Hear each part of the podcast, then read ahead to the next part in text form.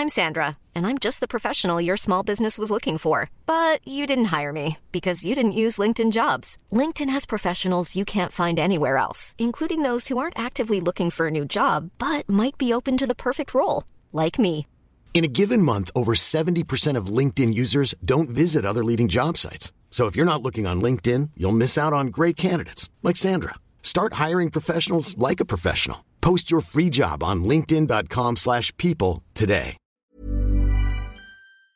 Les amis, juste un message pour vous dire que toutes mes vidéos sont désormais disponibles en podcast. Si ça vous intéresse d'avoir juste la version audio pour écouter dans les transports, que sais-je, c'est disponible sur Spotify, Apple Podcast, bientôt je pense sur Google Podcast, le temps que ça se mette à jour, et ouais, globalement sur quasiment toutes les plateformes. N'hésitez pas à aller checker ça. Et tout de suite, on lance notre FAQ, la FAQ des 5 ans, 1h30. C'est parti. Les amis, bienvenue, j'espère que vous allez tous très bien et très content de vous retrouver pour cette nouvelle vidéo. On fait quelque chose de très différent aujourd'hui, c'est la FAQ des 5 ans, la foire aux questions des 5 ans, parce que ça fait 5 ans que j'ai lancé ma chaîne YouTube, c'était début septembre 2017, on est aujourd'hui mi-septembre 2022. Et voilà, je trouvais que au-delà du nombre d'abonnés, etc., c'était plutôt un, un bon marqueur euh, quelque chose qui peut-être valait la peine qu'on discute un petit peu autour de tous les sujets sauf le foot. J'ai pris peut-être quelques questions football, mais quasiment pas.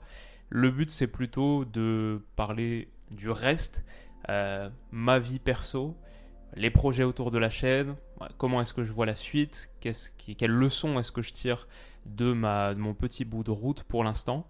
Et ouais, voilà, bon, j'espère que ça rendra un truc intéressant à écouter. Mais surtout, moi, je crois que je suis assez excité à l'idée de le faire là. Je me suis mis toutes les questions, plein de, plein de trucs différents. Donc, euh, bon, on va arrêter de parler pour rien dire là. Et, y aller. La première question, c'est Cassé Picu qui me demande Comment vas-tu, ça, ça, va super. Euh, en ce moment, je dirais plutôt euh, la belle vie, même si un peu trop mono activité. C'est-à-dire que je fais essentiellement la chaîne, alors que d'habitude, c'est un truc que j'aime bien dans ma vie, c'est qu'elle est assez variée. Euh, j'ai 4 ou 5 piliers de mon bonheur que j'essaye de renforcer en permanence. C'est un peu comme ça que je conçois mon existence à moi. Et un pilier, c'est le taf, en gros la chaîne. L'autre pilier, c'est l'amour, donc ma copine, mes potes, ma famille, la, relation aux gens, quoi. Euh, un autre pilier, c'est ma santé, et ça, c'est beaucoup euh, bien manger, aller à la salle, bien dormir, en gros, faire en sorte que mon enveloppe corporelle soit à son max et toujours en progression. Un autre pilier, c'est mon développement intellectuel, donc euh, lire beaucoup, regarder des choses, apprendre des choses, juste être en croissance intellectuelle, c'est je pense, important pour mener une vie heureuse. Et c'est même kiffant sur le moment. C'est un peu comme le sport. C'est important pour mener une vie heureuse, pour construire une trajectoire, se retrouver euh, en bonne forme dans 10, 20, 30, 40 ans. Et donc il y, a une, partie objectif. Mais même sur le moment, c'est kiffant. Sur le moment, c'est kiffant de faire du sport. Bah, sur le moment, c'est kiffant d'apprendre des choses, de se, de se, challenger un peu intellectuellement. Et euh, bon, du coup, tout ça pour dire, on est parti totalement en vrille sur la première question. Et tout ça pour dire que euh, comment vas-tu? Bien, mais à l'approche de la Coupe du Monde, avec tout le taf que j'ai à faire, le fait d'avoir relancé l'activité à fond aussi après une petite période de doute sur la fin de saison dernière, euh, j'ai en gros que les deux premiers piliers qui sont remplis, le taf et mes relations, surtout avec ma copine, on passe beaucoup de temps en ce moment à Amsterdam. Euh, le sport, je me suis tordu le doigt il y a trois semaines, donc impossible de tenir un halter ou une barre donc ça limite un petit peu l'activité physique. Je vais un peu à la salle, mais je suis moins motivé pour y aller du coup. Je fais juste de la course, des abdos, trucs comme ça. Donc euh, ouais, un peu plus difficile là. Du coup, je mange un peu moins bien. Ça va, mais un peu moins bien. Et euh, la lecture, le développement intellectuel, euh, pour le coup, c'est un truc sur lequel je suis en train, de mettre de côté pour les deux prochains mois. Parce que j'ai vraiment envie de boucler la phase, la période qui nous sépare de la Coupe du Monde, faire la Coupe du Monde à fond et après repartir sur des bases plus équilibrées à partir de 2023. Donc je dirais ouais, grosso modo ça va bien, franchement je suis heureux, je dirais 8 sur 10 de bonheur, en prévoyant que dans deux mois je serai à 10 sur 10. Bon, souhaitez-le moi, on peut que l'espérer.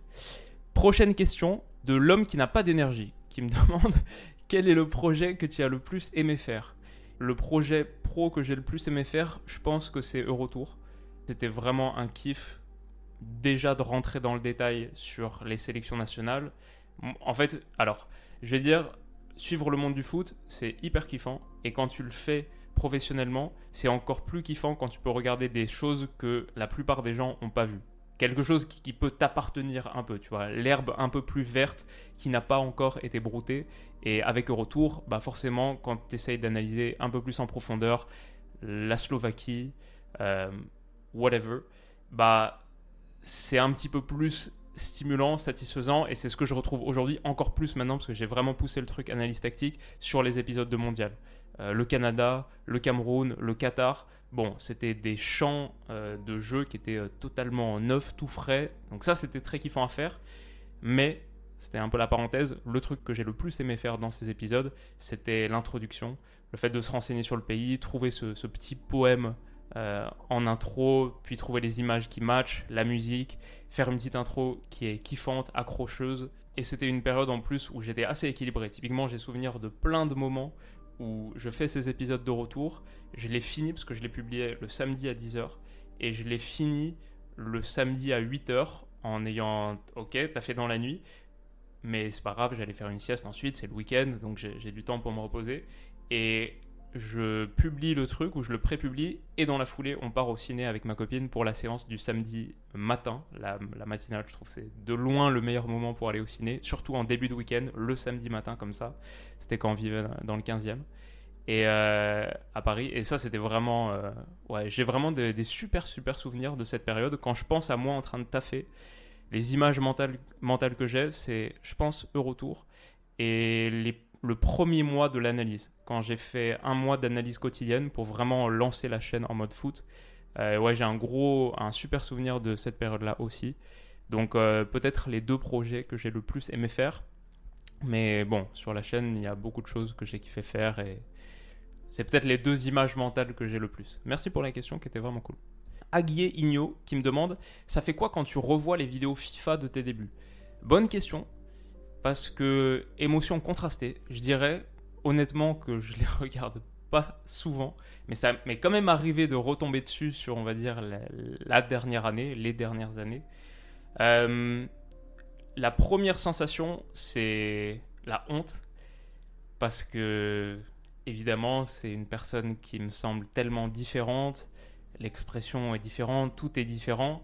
Et il y a, a quelqu'un qui a dit ça, je me souviens plus qui, mais il disait si tu te regardes toi dans le passé, si tu regardes quelque chose que tu as fait il y a en l'occurrence 5 ans et que ça te fait pas cringe, que ça te donne que ça te fait pas honte, bah ça veut dire aussi que tu n'as pas évolué par rapport à cette période. Et du coup, j'ai à la fois cette petite honte, mais je sais que c'est quand même positif. Ça veut dire qu'aujourd'hui, je fais des choses que moi je juge meilleures et qui sont objectivement meilleures.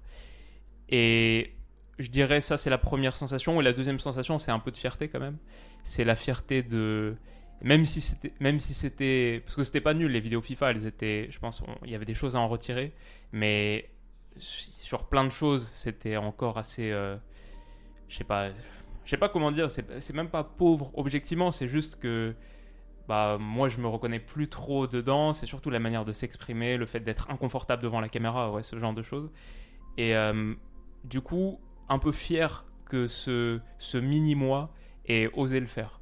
Parce que les premières vidéos, c'était vraiment pas facile. Et en vrai, c'est resté pas facile pendant super longtemps. Je pense même 700 vidéos plus tard, là, 5 ans plus tard, il y a plein de moments où c'est pas forcément facile d'allumer la caméra et de parler comme ça. Il y a plein de moments où c'est kiffant. Genre là, c'est assez kiffant. Mais ouais, c'est c'était un petit saut dans l'inconnu et surtout un saut en dehors de sa zone de confort, d'allumer la caméra pour la première fois. Et c'est un truc que j'ai souvent dit, c'est vraiment la toute première vidéo, le moment d'appuyer sur le bouton euh, record, quoi. Euh, j'ai vraiment hésité et j'étais pris par ma peur, en gros. Et je me suis dit, la peur, ça doit pas être un sentiment qui domine ta vie. Si tu te dis plus tard, ah, je l'ai pas fait, pourquoi tu l'as pas fait? Bon, il peut y avoir des bonnes raisons parce que euh, il y avait un coup d'opportunité, j'ai préféré faire autre chose, parce que stratégiquement c'était pas la chose à faire, parce que j'avais d'autres sollicitations, d'autres responsabilités. Il y a plein de bonnes raisons de pas faire quelque chose, mais parce que j'avais peur, ça c'est pas une bonne raison. En vrai, il y a des gens qui te diraient c'est souvent une bonne raison de le faire parce que si tu as peur de faire quelque chose, il y a des chances que ce soit un, bon indicateur que c'est quelque chose qui va t'apporter parce que souvent on a peur des choses qui nous récompensent plutôt. Pas une vérité générale, bien sûr, parce que il faut pas euh, se jeter d'un bidding, ça fait peur de jeter d'un bidding. Bon, bref, débile, mais euh, voilà encore ce que ça me fait de revoir les vidéos FIFA depuis mes débuts. De mes débuts. Guy Raisin qui me demande, et il est sur une pelouse là, j'arrive pas à voir, un peu trop loin, qui me demande As-tu déjà pris la grosse tête à un moment donné suite à tes nombreuses vidéos à succès? Hyper bonne question. Je pense pas. Mais ce que je vais dire, c'est que le fait d'avoir mené à bien un projet et de l'avoir fait réussir, et que ce soit un projet qui apporte autant de récompenses, euh, qui, on va dire, me mette autant en valeur, où c'est à ce point-là visible que oui, tu as réussi ce que tu fais quand tu as une chaîne YouTube depuis 5 ans, quasiment 500 000 abonnés, euh, j'ai l'impression qu'il y a souvent des personnes qui parlent de moi, qui sont dans mon écosystème. Et je vais dire que ça, ça donne confiance. Donc, je ne sais pas si c'est la grosse tête, mais j'ai plus confiance en moi maintenant qu'il y a 5 ans. Alors du coup, ça, est-ce que ça veut dire avoir la grosse tête? Moi, je dirais non, parce que je pense avoir la grosse tête, c'est ce qui est sous-entendu un peu dans cette expression, c'est tu as une estime de toi-même qui est tellement forte qu'elle te fait perdre un peu le sens et la, mesure de la réalité. Dans le sens où tu as un biais qui te fait voir les choses de manière euh, différente et tu perds en qualité de perception sur la réalité. Donc tu vas, tendance à avoir, tu vas avoir tendance à survaloriser tes propres opinions, par exemple, euh, tout en euh, diminuant le niveau de travail qui te conduit à avoir ces opinions-là tu penses que euh, tout ce que tu penses, en gros, euh, oui, c'est assez proche de la vérité. Après tout, euh, tu as souvent raison. Enfin. Et du coup, par rapport à ça, je dirais non, parce que je pense qu'en réalité, j'ai jamais plus challengé mes opinions que maintenant. J'essaie de faire plus de travail de rigueur, de recherche, etc. Notamment sur les sujets foot. Peut-être si on parle de ça, c'est plus facile. Donc, je dirais pas ça, mais quand même, je dirais ouais, c'était une bonne question parce que je pense vraiment que faire quelque chose qui réussit, et après la réussite, on peut se l'auto-définir, mais c'est mieux quand elle est objectivement vérifiable, comme là par exemple, la chaîne, je pense que c'est une réussite objectivement vérifiable, et bah ouais, ça, donne confiance, ça donne confiance en soi, et je le sens au quotidien. Euh, ça impacte un petit peu toutes les sphères de ma vie, donc euh, ouais, je suis plus à même de mener un autre projet, de faire un truc un peu euh, qui sort de l'ordinaire. De accepter le silence dans certaines conversations, ouais, plus confiant en général. Donc euh, voilà, j'espère que ça, répond à ta question, Guy. Leandro Lopez qui me demande deuxième question. Quel... Alors j'ai pas vu la première, je crois pas que j'ai retenu la première, mais je te remercie pour celle-ci qui dit quelle place a tout ce travail dans ta semaine? Combien d'heures ça te prend? Je sais pas, pour être honnête. C'est en fait Ok, je pense que la meilleure manière de répondre à cette question, c'est que les heures de travail, elles se valent pas toutes, et elles ont, parce qu'elles n'ont pas toutes le même niveau d'intensité. Si tu regardes, pour moi, les heures de travail qui sont le plus intenses, c'est l'écriture. Les choses que j'écris, enfin, l'écriture, c'est impossible de faire autre chose en même temps, et tu dois concentrer 100% de ton cerveau à ça. Donc, ça, c'est une heure de travail qui est très intense. Et si je te dis aujourd'hui, par exemple, que je fais peut-être à la louche. Je sais pas, parce qu'en plus donner des chiffres comme ça, je trouve que c'est très. Euh, il y a un truc dans, euh, dans le taf, c'est. Moi, je pense que c'est important de travailler dans la vie et de bien travailler, d'avoir une vraie conscience professionnelle, de parfois ne pas compter ses heures. Je suis plutôt quelqu'un qui croit en la valeur travail, je pense que ça permet d'atteindre beaucoup d'objectifs. Maintenant, je, sais aussi qu'il y a une forme de, surenchère aux chiffres, aux nombres, et, euh, et en plus c'est totalement invérifiable. Je pourrais vous dire que je fais 110 euh, heures par semaine. Euh, bon, est-ce qu'il y a quelqu'un là qui est, est-ce qu'il y a une caméra qui est là qui peut... Enfin, il y en a une là, mais elle n'est pas allumée toute la journée. En gros, est-ce que quelqu'un peut le vérifier? Du coup, c'est bon. Ça ne veut pas dire grand-chose. je dirais que théorisons qui est 50 heures de travail dans ma semaine, euh, elles n'ont pas toutes la même intensité. Heureusement qu'il n'y a pas 50 heures d'écriture, sinon euh, je, enfin, ce, serait, ce serait impossible pour moi d'avoir le niveau d'énergie mentale pour faire 50 heures d'écriture. En vrai, en vrai, je pense que si on devait vraiment comptabiliser et faire la moyenne ensuite, allez, on comptabilise pendant un mois et on fait la moyenne sur les 4 semaines, je pense c'est plus 70-80, mais il y a beaucoup d'heures qui sont de très très faible intensité. Quelque part, scroller Twitter, ça fait un peu partie de mon travail. Euh, regarder des matchs, ça fait partie de mon travail. Il y en a que je regarde de manière très intense pour faire une analyse, et ça, je dirais, ça fait partie des heures au plus haut niveau d'intensité. Il y en a, c'est beaucoup moins intense. Regarder un résumé en rentrant de soirée à 3h du mat sur mon canapé, euh, pas totalement net dans ma tête, en vrai, ça fait un peu partie de mon travail. Euh, trois jours plus tard, je vais parler de ce but d'Aland que j'ai vu. Donc voilà, c'est juste pour dire, entre les heures très intenses, les heures très très faiblement intenses, je ne sais pas exactement comment les pondérer. Du coup, je dirais que je sais pas.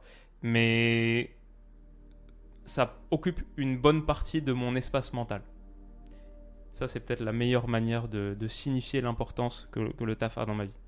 Alors maintenant, on a Quark23 qui me demande pourquoi Willou, si c'est bien un pseudonyme, parce que sinon je m'en excuse d'avance. C'est bien un pseudonyme, c'est pas mon prénom.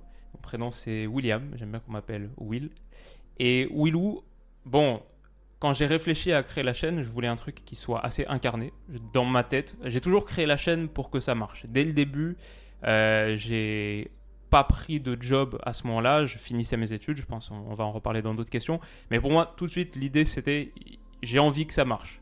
Et du coup, j'essayais de mettre un peu euh, toutes les chances de mon côté, d'optimiser un petit peu tous les paramètres pour me donner des chances que ça, que ça marche.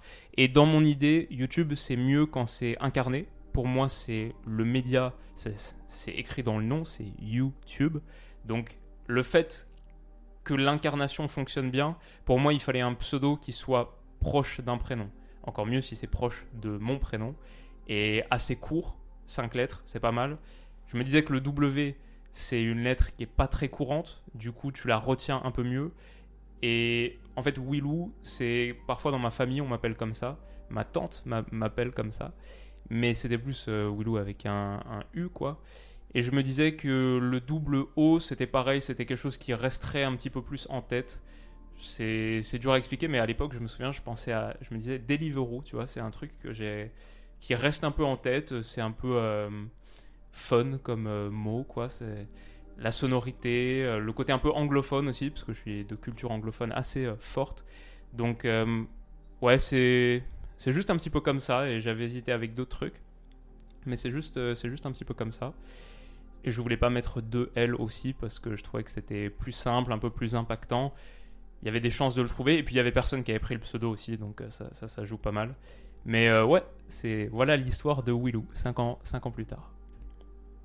Erwan de Wait for It, qui me dit Ton succès vient, je pense, on va voir, de ta capacité à ne pas faire polémique dans tes avis à rester mesuré, humble, dans un sport où on est plus habitué à un style à la Pierre Ménès. Est-ce que parfois tu es tenté de mettre plus d'émotionnel et d'avis tranchés, ou est-ce ta nature profonde? Hyper intéressant, je suis pas forcément d'accord avec le parti pris dans un sport où on est plus habitué à un style à la Pierre Ménès, parce que y a, enfin, moi d'où je viens euh, footballistiquement et intellectuellement, les médias que je consommais avant de faire ma chaîne, etc., euh, c'était pas forcément dans un style à la Pierre Ménès. Donc euh, je suis pas certain que ce soit le euh, truc majoritaire vraiment. Bah, ça dépend ce que tu consommes. En vrai, si on regarde les, chiffres, sans doute que les plus grosses émissions de talk et genre les formats radio un peu plus clash, j'imagine c'est ça qui fait la, majeure partie des chiffres. Donc en vrai, peut-être tu as raison. Mais pour, ta, vraie question, plutôt que digresser inutilement, je dirais oui, c'est ma nature profonde, ça c'est sûr. Maintenant, je suis tenté de mettre plus d'avis tranchés dans mes vidéos. Et je pense que je le fais plus. Parce que avec le temps qui passe, j'essaye de rendre les vidéos un peu plus hum, incarnées, divertissantes.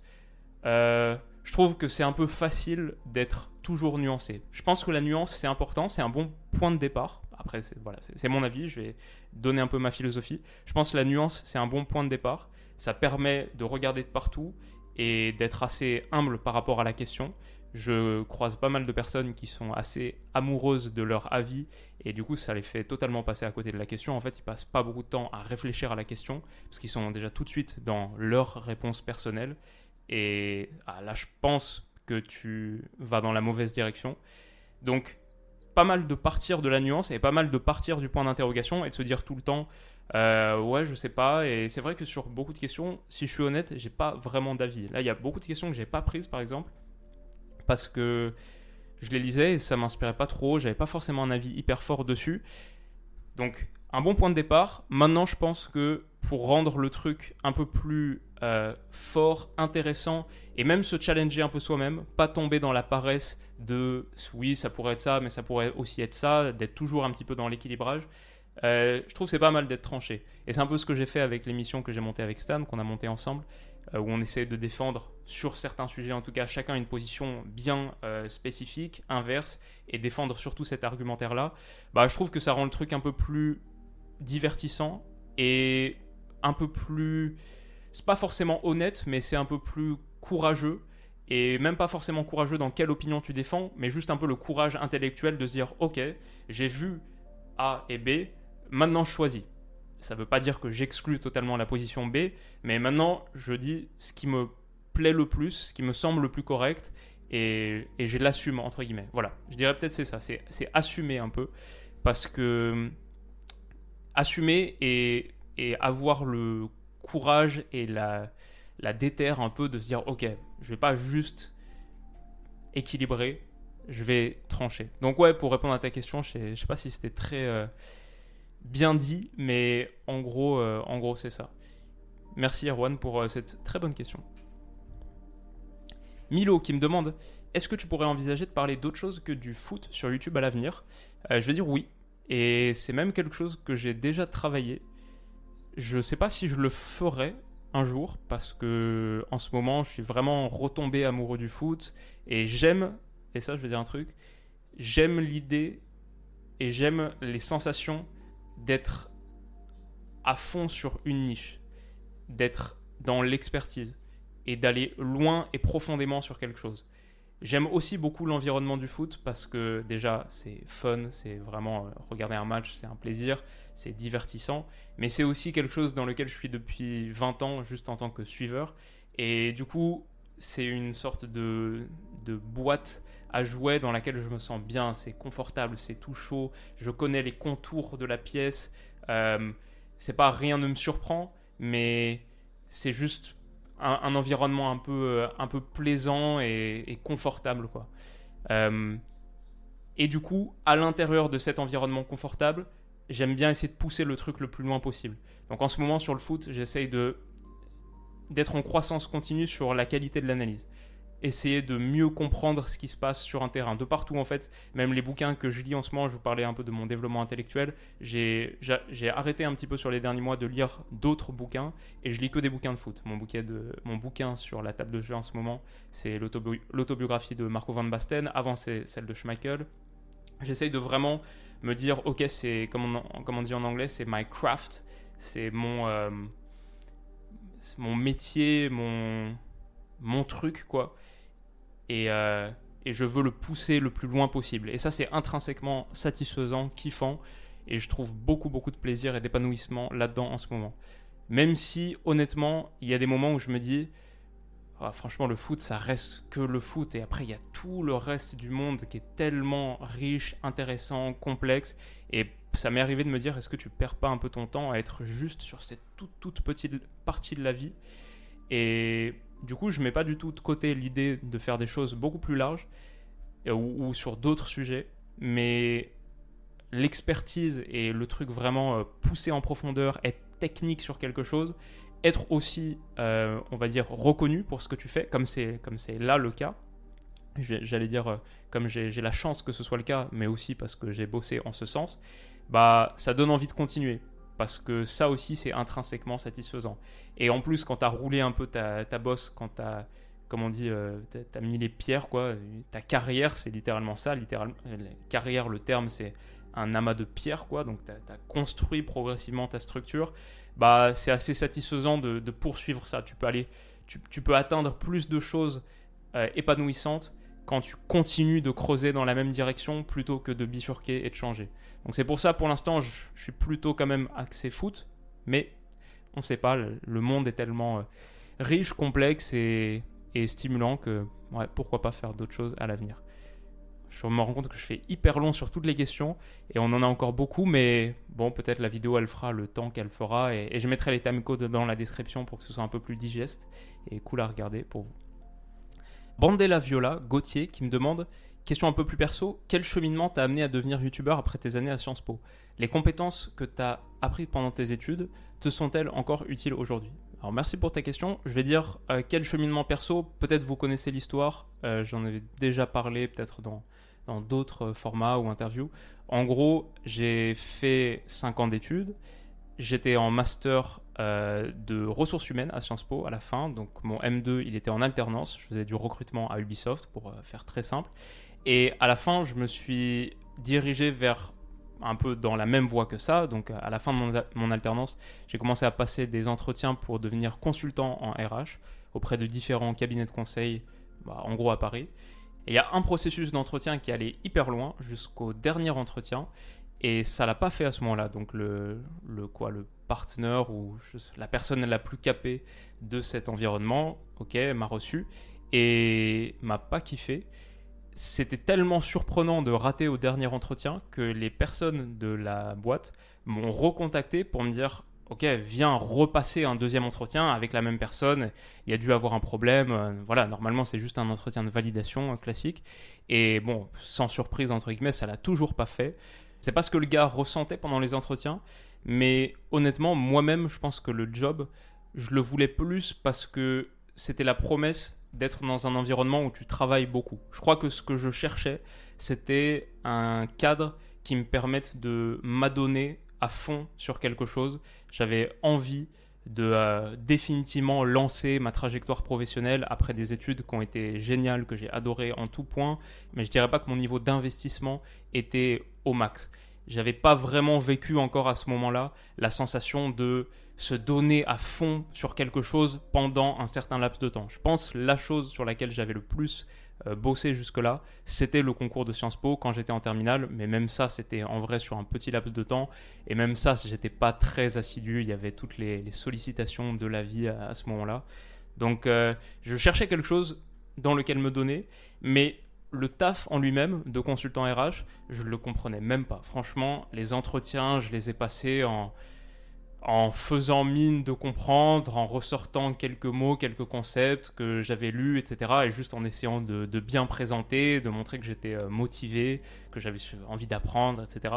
Mais je crois qu'au dernier entretien, ça s'est un peu trop vu que c'était juste un peu du pipeau, quoi, que j'étais moi-même, je comprenais pas vraiment le job et je pense que j'étais aussi un peu stressé parce que c'est quelque chose que je voulais beaucoup. Du coup, je m'en mêlais, j'étais pas très synthétique. Bref, je n'ai pas plu à la personne qui m'a euh, évalué à la fin.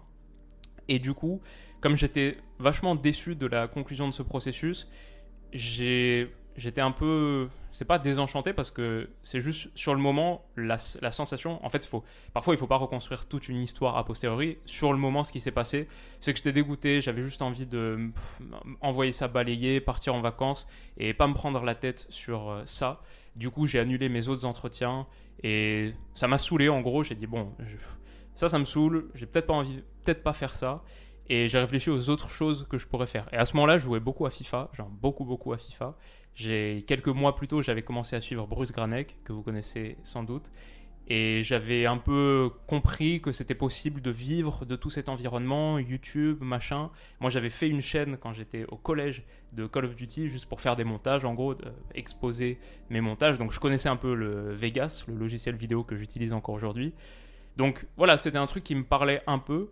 Et j'ai pris le temps pour, du coup j'avais un mois, un mois et demi euh, de fin d'alternance, parce que je passais les entretiens à la fin de mon alternance. Du coup à partir de ce moment-là, je me suis ramené au taf et euh, bon, j'étais dans une position de confort, je faisais plutôt bien mon taf à cette époque. Du coup j'avais juste mon grand cahier et tous les jours je stratégisais sur comment j'allais lancer la chaîne. Ce qu'il me fallait pour, à quoi ça allait ressembler, comment tout allait s'organiser. J'avais vraiment un mois où j'ai posé un peu toutes les bases, tout le début et forcément, quand ça s'est exécuté en début septembre, il y a 5 ans, c'était différent. un peu sur plein de choses, tu apprends et puis après tu modifies un peu la trajectoire. Mais j'avais quand même bien réfléchi à quoi ça allait ressembler. Bah, j'ai choisi mon pseudo, j'ai précommandé tout le matériel. Euh, je, voilà, je regardais quel type de miniature fonctionnait, euh, quels étaient les leviers de monétisation. Enfin, j'ai vraiment fait ma petite euh, étude sur comment est-ce que ça peut marcher.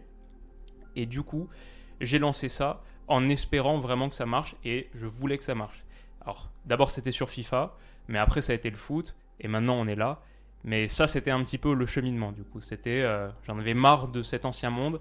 Je voulais un nouveau truc. Au moins, si, ça, ça marchait, euh, ça avait pas forcément beaucoup de chances de marcher. Mais si ça, ça, ça marchait, c'était le rêve. Moi, j'avais, j'avais quand même ce fort désir euh, d'indépendance que je me disais, ok, comment je vais faire quand je suis consultant? Ces longs horaires, les déplacements, le fait d'être un, un suit, comme on dit en anglais, donc de mettre un peu ta personnalité de côté, c'est pas forcément hyper créatif, etc. Moi j'aimais bien quand même le design, j'avais fait mon CV vraiment tout propre, pas sur Photoshop mais quasiment, euh, genre bien organisé, assez beau, etc. Et du coup voilà, c'est, je voulais que ça marche et si ça marchait, j'allais avoir euh, un métier super kiffant et ça a marché et j'ai un métier super kiffant et la vie est belle. Donc euh, que ça dure le plus longtemps possible. Ça c'est le cheminement. Désolé, la deuxième question c'est les compétences que tu as appris pendant tes études qui te sont encore utiles aujourd'hui. Les compétences pures et dures, je vais dire la qualité de réflexion. Juste euh, à Sciences Po, je pense qu'on apprend à réfléchir de manière organisée et profonde. Donc c'est pas pas forcément les études qui ont la meilleure réputation. Tout le monde sait donc Sciences Po Paris, c'est une grande école, elle a beaucoup de prestige, sur le diplôme elle rend bien, etc. Après, elle est, le surnom de l'école c'est quand même Sciences Pipo, donc euh, c'est assimilé à toute cette, euh, bon, cette technique d'art oratoire de dire beaucoup de choses sans vraiment rien dire et d'être très tiède, très nuancé, comme la chaîne finalement. Et en gros, je dirais que le truc que j'en retire principalement, c'est que ça t'apprend à réfléchir de manière profonde et assez humble. Euh, moi, j'essaye d'approcher les sujets en me disant que je sais pas grand chose, voire rien, et j'essaie de faire le plus de recherches sur un truc et de construire la réflexion un petit peu petit à petit. Je pense aussi, en plus, c'est un truc que j'en discutais avec ma copine hier, c'est ça m'a appris à être assez optimiste finalement sur euh, le monde et le monde intellectuel. Je pense que c'est c'est très possible de voir le monde aujourd'hui et d'être assez négatif, un peu déprimé, euh, triste par rapport au développement, etc. Euh, en vrai, je peux le comprendre, mais j'ai l'impression que dans les études que j'ai faites, on voyait la chose de manière un peu différente. C'est que oui, il y a des problèmes, mais les problèmes, ça se résout. Grosso modo, la trajectoire du monde, si tu, si, si tu fais des sciences sociales, le monde, il va de mieux en mieux. Il est bien mieux a 100 ans, il est mieux qu'à 50 ans. Il y a moins de mortalité infantile. Les gens, grosso modo, sont plus heureux. Il reste bien sûr des problèmes, mais dans l'ensemble, ça va mieux. Oui, il y a cette, évidemment, il y a ce, désastre écologique euh, incoming, mais ça aussi, on peut le résoudre. C'est pas, c'est pas une fatalité absolue.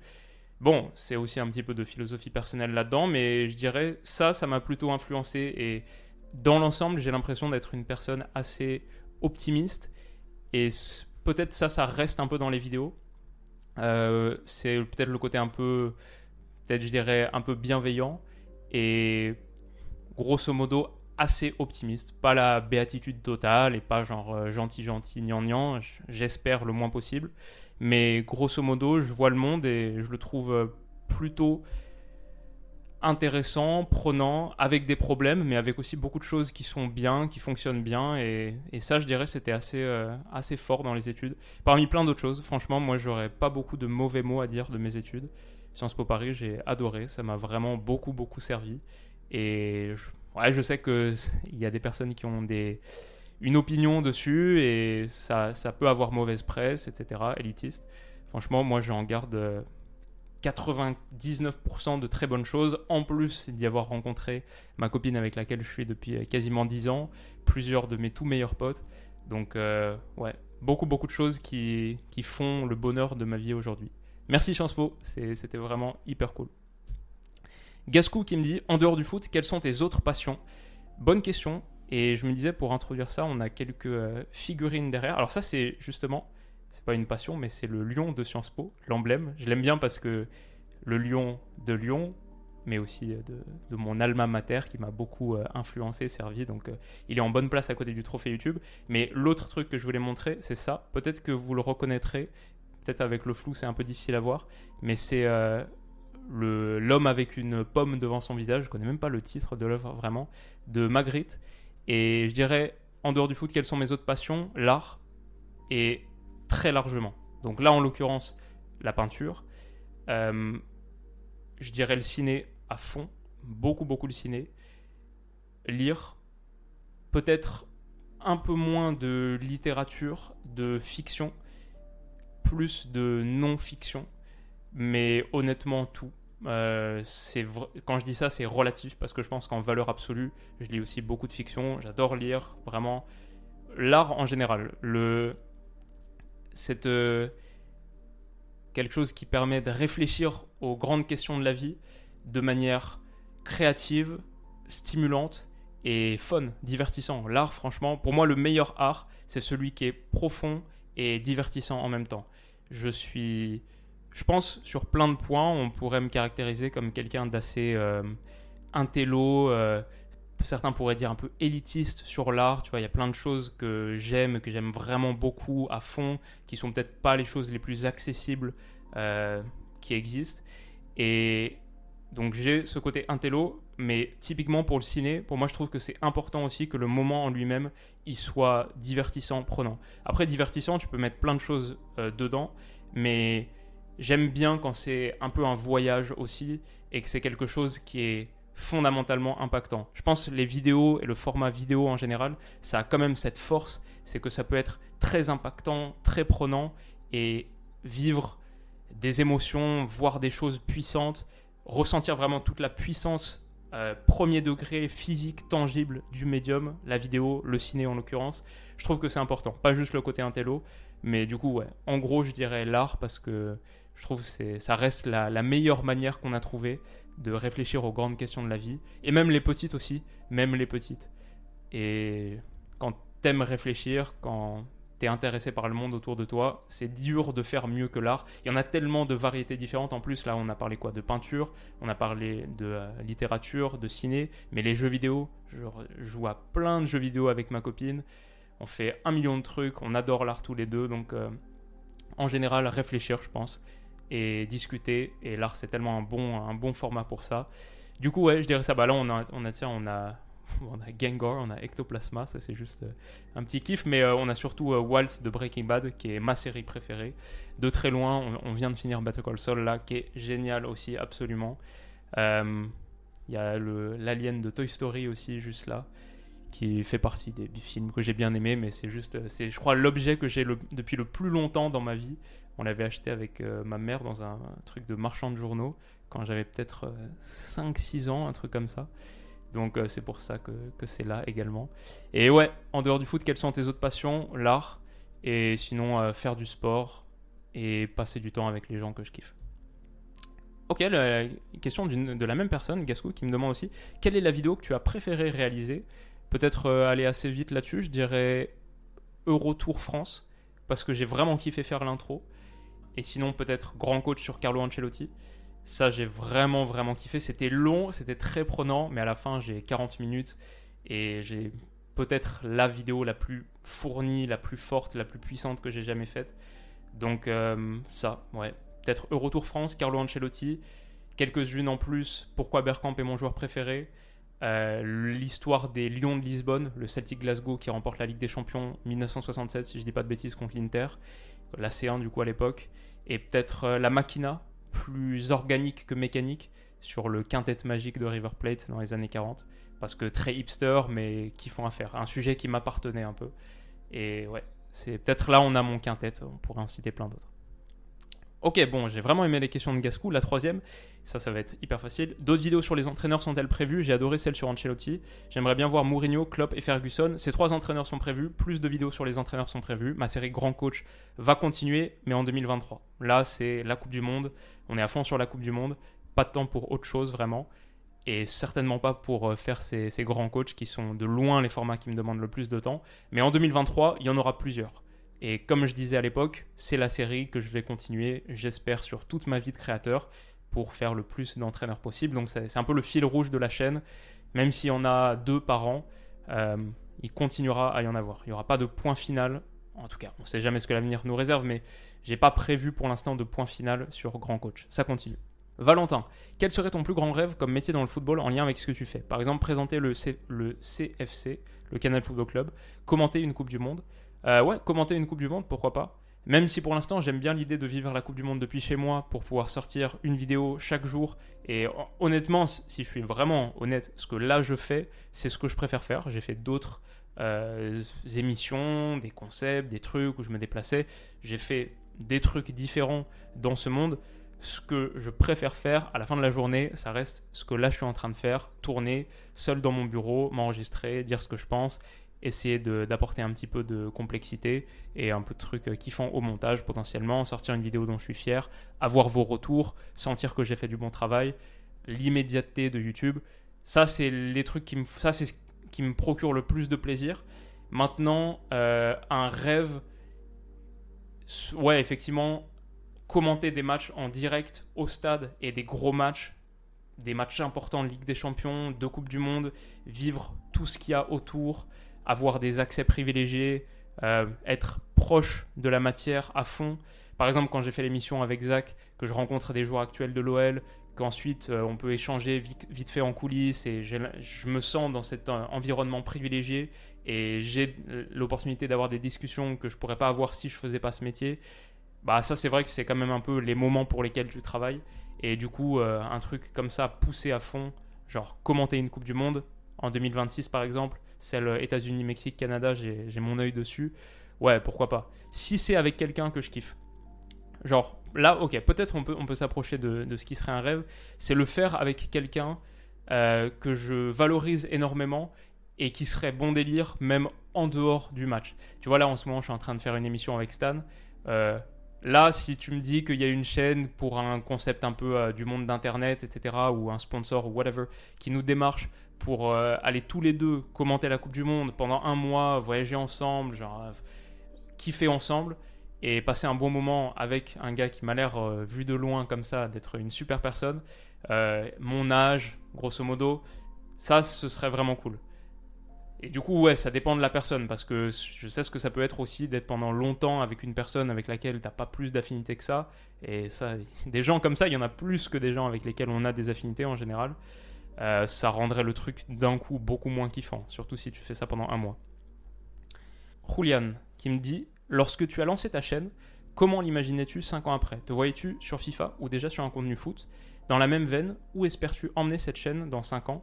Encore bravo pour ton travail immense et merci. Merci à toi. Je dirais, lorsque j'ai lancé cette chaîne, j'imaginais pas du tout 5 ans après. J'essayais de voir 6 mois après. Même je me disais, il faut que j'ai 10 000 abonnés avant la fin de l'année civile. On était en septembre 2017. Je me disais, à Noël, il faut que j'ai 10 000 abonnés. Si je ne les ai pas, ça, la proof of concept a échoué. Il n'y a, a, pas eu de preuve que ça pouvait fonctionner. Et du coup, j'arrête et je fais une carrière normale, entre guillemets, où je bifurque sur autre chose. Mais je réfléchissais plus comme ça. Donc, euh, je me voyais sur FIFA plutôt, en fait, je pense. Quand j'ai lancé la chaîne, euh, c'était plutôt, j'imagine, pour continuer sur FIFA. Mais j'avais pas réfléchi à faire des vidéos sur le foot dans la foulée. Ça j'avais pas pré-réfléchi ça. C'est venu assez vite mais je l'avais pas pré-réfléchi à ce moment-là. Et où espères-tu emmener cette chaîne dans 5 ans? Euh, Un peu plus de ce qu'on fait actuellement mais juste mieux. Plus de qualité dans l'analyse et plus de productivité. À peu près les mêmes formats parce que en ce moment, les formats que je fais, je kiffe bien. Les analyses d'après-match, j'adore. Les missions que je fais avec Stan, j'adore. Euh, mais formats riches comme mondial, comme grand coach, j'aime beaucoup les faire. C'est beaucoup plus de travail et c'est plus de moments de souffrance. C'est plus difficile, mais c'est aussi des moments de satisfaction qui sont incomparables. Donc euh, honnêtement, more of the same, comme on dit. Et le million d'abonnés. Je pense que là, il y a un trophée argenté. Si on peut avoir de l'autre côté, dans 5 ans, le trophée doré, ce serait pas mal. Sur le rythme actuel d'abonnés, là, on n'y serait pas. c'est peut-être ça aussi qui rend le truc excitant, c'est que ça, a décollé le compteur d'abonnés a décollé très fort au début. Là, je dirais qu'on est peut-être sur 70 euh, 000 abonnés, peut-être sur la dernière année, autour de ça, 60 à 80 000, un truc comme ça. Donc euh, là, 475 000, 5 ans plus tard, il faudrait quelque chose en plus. Donc euh, ça, ce serait un petit rêve, entre guillemets, et on, verra si on l'atteint. En tout cas, merci pour ta question et pour le compliment. Boubou Binks qui me demande Willou, quel est ton but ultime? Rester indépendant et développer ton média personnel ou t'ouvrir des portes vers des médias mainstream en France ou comme tu as pu le faire en Belgique notamment? En tout cas, merci Crack. Merci. Et rester indépendant, clairement.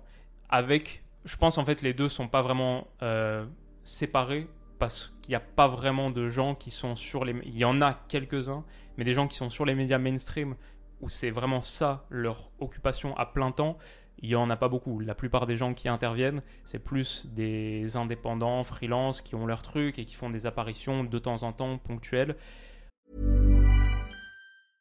Hey, I'm Ryan Reynolds. At Mint Mobile, we like to do the opposite of what Big Wireless does. They charge you a lot, we charge you a little. So naturally, when they announced they'd be raising their prices due to inflation, we decided to deflate our prices due to not hating you. That's right. We're cutting the price of Mint Unlimited from $30 a month to just $15 a month. Give it a try at mintmobile.com slash switch. $45 upfront for three months plus taxes and fees. Promote for new customers for limited time. Unlimited more than 40 gigabytes per month. Slows. Full terms at mintmobile.com. En tout cas, je, les quelques personnes qui ont ce genre d'occupation, salariés d'une chaîne, ce sera jamais pour moi. Ça, c'est jamais quelque chose que je veux faire. Par contre, indépendant, avoir ma propre euh, structure, ma propre vie pro comme là actuellement, et faire des apparitions à gauche à droite, ça ouais, grave. Euh, si je suis sollicité pour un bon projet, un truc ponctuel, euh, même sur une année, toutes les semaines, un petit truc par-ci par-là, grave, il y a plein de choses qui peuvent me botter. Si le projet est bon, intéressant, que les gens sont cool, ça, j'y suis pas du tout fermé. Joachim Tass qui me dit Qu'est-ce que tu regrettes après 5 ans à faire ce que tu fais? Franchement, la question, là, c'est un peu terrible parce que la réponse la plus. Celle, qui me vient le plus fort, là, comme ça, c'est la réponse que tu vas toujours entendre sur une question comme ça. C'est. Je trouve ça dommage de réfléchir en matière de regret. Je pense que. Il faut, il faut pas regretter grand chose et c'est un état d'esprit qui est pas porteur vers plus de bonheur, je trouve en général. Mais bon, peut-être que là, je m'attache un petit peu trop au mot regret, tu vois, qui est, un peu fort. Peut-être, tu peux dire, euh, est-ce qu'il y a des choses que tu aurais fait différemment? Euh, Bon, c'est pas la fin du monde, mais des petites choses que tu aurais optimisées, comme ça, par-ci, par-là. Et du coup, ça, franchement, j'ai pas réfléchi. Et je pense que. En vrai, j'ai pas trop d'idées parce que c'est un peu toujours comme ça dans la vie. C'est si t'aimes bien la position dans laquelle t'es actuellement, t'es toujours en train de te dire ouais, mais en fait, même ce truc un peu négatif, il m'a servi puisque je suis là dans la posture qui me plaît. Et bah du coup, je suis un peu là. Je, sais que c'est pas forcément c'est pas forcément la, vraie manière de penser. Il y a plein de choix que tu aurais pu prendre qui n'auraient pas eu un impact et qui auraient même eu un impact positif. Mais c'est difficile de réfléchir à, à, ce qui aurait pu être mieux. Du coup, peut-être le truc qui me vient en tête, c'est qu'il y a eu des périodes où j'étais moins productif moins régulier et un peu plus éparpillé sur mes contenus. Peut-être que si je m'étais tenu à quelque chose d'un peu plus euh, clair, identifiable, simple et régulier, fréquent, peut-être que ça j'aurais plus encore de récompenses aujourd'hui. Mais d'une, je suis assez satisfait avec mon niveau de récompense. Et deux, ça fait partie de ma personnalité d'être comme ça, d'être un peu quand je sens que je suis un peu en train de burn ou quand je sens que ça me chauffe moins, j'ai pas de problème mental avec l'idée d'arrêter. Je dis non, ça me saoule, j'arrête. Et je suis un peu euh, têtu, borné comme ça. Mais je sais aussi que ça, ça a apporté beaucoup de bonnes choses. Donc euh, c'est pour ça que si je changeais ça, ça voudrait dire que je changerais une partie de ma personnalité qui, je pense, m'a apporté des trucs cool aussi. Donc euh, voilà, on va dire pas grand chose. Mais j'ai pas beaucoup réfléchi à la question. Peut-être si j'y pensais plus et si j'essayais de me faire un peu plus mal, sans doute que je trouverais des choses. Sébastien, quel est le jour où le football t'a fait pleurer? Euh, La bonne question à poser, c'est quel est le jour le plus récent où le football t'a fait pleurer? C'est quand la dernière fois que le football t'a fait pleurer? Et là, j'ai pas la réponse comme ça. Mais par contre, les fois où le football m'a fait pleurer, bah en vrai, quand j'étais enfant, entre 8 et 12 ans, on va dire, en regardant l'OL, même un peu plus, peut-être tu peux pousser un peu. Ouais, même un peu plus, tu peux bien pousser. Euh, il y avait beaucoup de choses qui me faisaient pleurer. Un match nul en, Ligue 1 m'a fait pleurer parfois, donc euh, j'étais très très émotionnellement investi. Et bien sûr, les, plus chaudes larmes de ma vie, c'est clairement, comme j'ai dit, PSV Eindhoven et Milan AC. Mais... Et AC Milan. Mais je me souviens aussi quart de finale contre la Grèce en 2004. Et je me souviens d'avoir été étonnamment distant de la défaite en 2006 contre l'Italie. En tout cas, dans mon souvenir, c'était c'était vraiment pas agréable et je me souviens surtout avant la finale d'avoir vraiment vraiment envie de la gagner. Mais la défaite à la fin m'avait un peu moins affecté. Peut-être que j'étais euh, déjà mentalement trop détruit par euh, l'élimination de l'OL contre l'AC Milan et ce, but de Pipo Inzaghi, donc euh, j'avais plus rien à donner. Mais, mais ouais, ça c'était les moments les plus durs pour sûr. On te propose de voyager dans le passé pour vivre un match, stade ou télé, que tu n'as pas pu voir en live. Tu choisis lequel? Waouh, super bonne question, et celle-là j'aurais dû la préparer. Je pense que. Allez, une finale de Ligue des Champions, parce que j'en ai jamais vu au stade. Je prends la question en mode au stade, parce que si tu veux regarder à la télé, tu as toujours Footballia, donc ça c'est. Tu peux toujours voir les matchs anciens, mais au stade, allez, une finale de Ligue des Champions, et on va dire 1999, Manchester United, Bayern, au Camp Nou. Ce retournement de situation de folie. Euh, un match que j'ai même pas vu à la télé, parce que sinon on peut dire AC Milan, Liverpool à Istanbul, mais ça j'ai vu à la télé quand j'étais jeune donc euh, quand j'étais plus jeune qu'aujourd'hui. Mais du coup, ouais, peut-être euh, peut-être celui-là. Et vous? Parce que ça, c'est une vraie bonne question. Et il y a plein plein de trucs qu'on pourrait citer. tous les, toutes les finales de Coupe du En vrai, en vrai, si c'est juste pour vivre un match, ok, la meilleure question. C'est quoi la meilleure question que tu peux apporter à cette réponse, à cette question? La meilleure réponse que tu peux apporter à cette question, en vrai, c'est d'aller voir un match des années 30 ou 50 parce que quitte à voyager dans le temps, c'est dommage de s'arrêter en 1999. Mais par contre, si tu me mets dans un match des années 50, je suis pas sûr de passer trop de temps à regarder la pelouse. Je pense qu'on va vite fait euh, aller circuler dans les euh, travées et poser des questions à des gens et juste coller totalement sur euh, ce que c'était de vivre dans les années 50 ou 30 ou avant. Ça c'est la vraie, ça c'est la vraie bonne réponse. Alors Karl Jomo me demande ensuite, et je te remercie vraiment pour ta question, quels sont trois livres foot que tu recommandes? Même question hors foot. On pourrait passer beaucoup de temps à, parler, à discuter de tout ça, mais ce que j'ai choisi, c'est une petite sélection. J'en ai pris un peu plus, j'ai 5 livres foot et 6 hors foot. Il y a eu un petit changement dans la bibliothèque, comme vous le voyez là. Le premier bouquin de foot, c'est euh, de David Goldblatt, s'appelle The Ball is Round.